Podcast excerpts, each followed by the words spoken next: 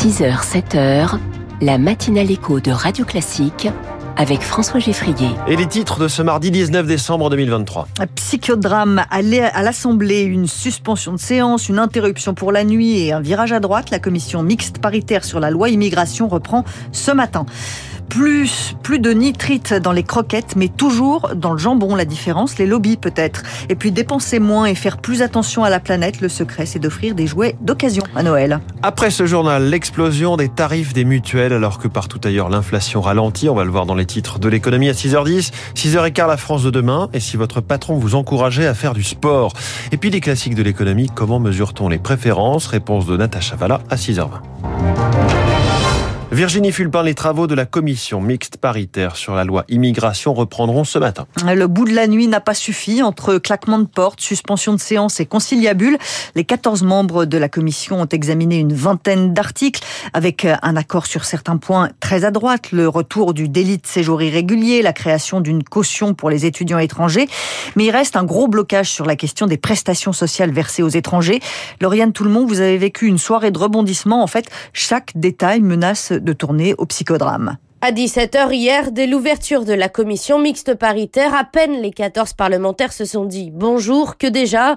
Une suspension de séance. La droite claque la porte et part se concerter dans une salle à côté. Autour de la table, les dirigeants LR regardent le texte soumis à la commission et aucune mention d'une mesure, la restriction du droit aux APL pour les étrangers. C'était pourtant, il l'assure, une promesse de la première ministre. Vers 19h, réunion de crise à Matignon autour de sa majorité. Elisabeth Borne jure qu'il n'a jamais été question des aides au logement, seulement des allocations familiales. C'est un quiproquo basé sur une bonne foi collective, assure un député Renaissance. Mais rien n'y fait, les républicains ne lâchent rien. À minuit passé, la Macronie baisse les bras et décrète une nouvelle suspension de séance de 10 heures. À la sortie hier soir, les mines étaient déconfites selon plusieurs participants à la commission. Face à l'impasse, la majorité le sait, elle va devoir encore céder. Alors tout le monde va se retrouver à 10h30 ce matin et si jamais un accord est trouvé, le texte passera cet après-midi devant le Sénat et ce soir à l'Assemblée nationale.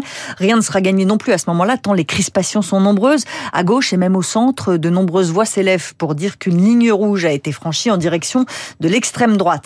Des manifestations contre ce projet de loi immigration ont eu lieu hier soir dans plusieurs villes françaises. Plusieurs milliers de personnes se sont notamment retrouvées à Paris pour appeler à la résistance. Le budget de l'État devrait être adopté à l'Assemblée. Une motion de censure de la France insoumise a été rejetée hier et on attend un nouveau 40 49.3 d'Elisabeth Borne pour une adoption définitive. Vous pourrez continuer à faire euh, vos courses avec des tickets restaurants jusqu'à la fin de l'année 2024. Le Parlement a adopté dans l'urgence une prolongation d'un an de cette dérogation. Les EHPAD Orpea passent sous le contrôle de la Caisse des dépôts. Et tourner la page après des heures sombres. Il y a près de deux ans, la France avait découvert un système maltraitant envers les personnes âgées dans les EHPAD Orpea. Des recherches d'économie surtout, y compris sur la nourriture et sur les soins. C'était dans le livre enquête de Victor Castanet, Les Fossoyeurs. Aujourd'hui, la Caisse des dépôts va prendre possession de plus de 50% du capital. La direction voit un nouveau départ, mais ça ne veut pas dire la fin des difficultés, Zoé Pallier.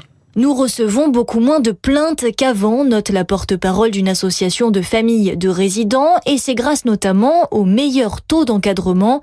Orpea a augmenté les salaires pour attirer du personnel, explique Laurent Guillot, son directeur général. On a réorganisé complètement le dialogue social, on a mis en place un 13e mois, on a mis en place les tickets restaurants, et puis on a consacré plus de 10 millions d'euros à des formations continues, et depuis un an, nous avons 10% de plus de professionnels auprès de nos patients dans nos établissements. Les syndicats, eux, saluent un nouveau discours moins tourné vers les actionnaires.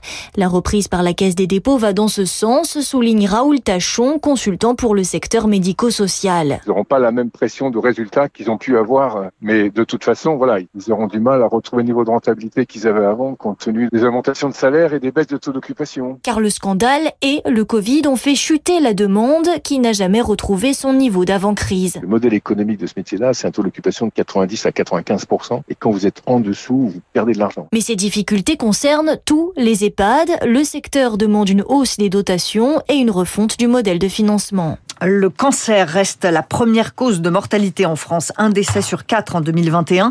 Santé publique France a compilé toutes les données. Deuxième cause, les AVC et arrêts cardiaques. Et le Covid arrive encore en troisième position, Rémi Fister. 61 000 patients sont morts du Covid en 2021. C'est un décès sur 10. La moitié avait plus de 65 ans et était atteint d'autres pathologies chroniques. 6% avaient moins de 65 ans et c'était principalement des hommes. Ce sont les Outre-mer où la vaccination a eu peu d'écho que le Covid a fait le plus de ravages. 300 décès pour 100 000 habitants, soit 5 fois plus qu'en métropole. Les scientifiques n'ont pas encore les chiffres de 2022, mais ils évoquent déjà la possibilité que le Covid puisse être responsable d'une surmortalité. Retard de prise en charge et de diagnostic, isolement social, surconsommation d'alcool, autant de facteurs de risque indirectement liés à la pandémie. Mais ce qui tue le plus les Français reste les cancers. En 2021, ils représentaient un décès sur cinq. Le poumon et la trachée arrivaient en tête avec 17% des cas, suivis de près par les tumeurs du sein. 13 000 décès en 2021, quasiment tous féminins. Un chiffre qui reste désespérément stable malgré les appels au dépistage dès l'âge de 30 ans. Reste une bonne nouvelle, globalement la mortalité due au cancer continue de baisser, moins 2%, à l'exception du pancréas et des mélanomes, en hausse depuis une dizaine d'années. Le verdict est attendu aujourd'hui au procès de Monique Olivier. Les avocats généraux réclament la perpétuité assortie d'une peine de sûreté de 22 ans. L'ancienne compagne de Michel Fourniret est jugée pour complicité dans trois crimes. Radio Classique 6h06. L'Union européenne ne veut plus de nitrite dans les croquettes, mais toujours dans le jambon. Oui, comme si on prenait plus soin de nos chiens et chats que de mmh. nous-mêmes. Les nitrites, c'est ce qu'on ajoute dans la charcuterie pour la conserver plus longtemps et pour rendre le jambon plus rose. Discrètement, au mois de juin, l'Union européenne a interdit l'ajout de nitrite dans l'alimentation animale. Mais pour la charcuterie, en revanche, pas de problème, alors que l'ANSES a déjà prévenu que c'était dangereux.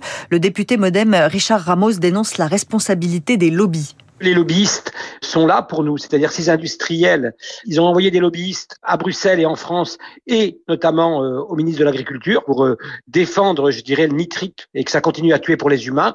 Et il n'y avait pas un marché suffisant pour les animaux. Et donc, euh, c'est le poids des lobbyistes qui est dans, je dirais, la charcuterie pour les humains et pas pour les animaux. Richard Ramos avec Lucie Dupressoir. Lutter contre les attaques des rebelles outils en mer Rouge, les États-Unis annoncent la création d'une coalition.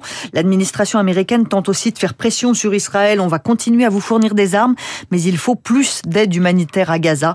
La France, elle, va livrer 700 tonnes d'aide supplémentaire. Moins dépensé et moins pollué, c'est possible pour Noël en offrant des jouets d'occasion.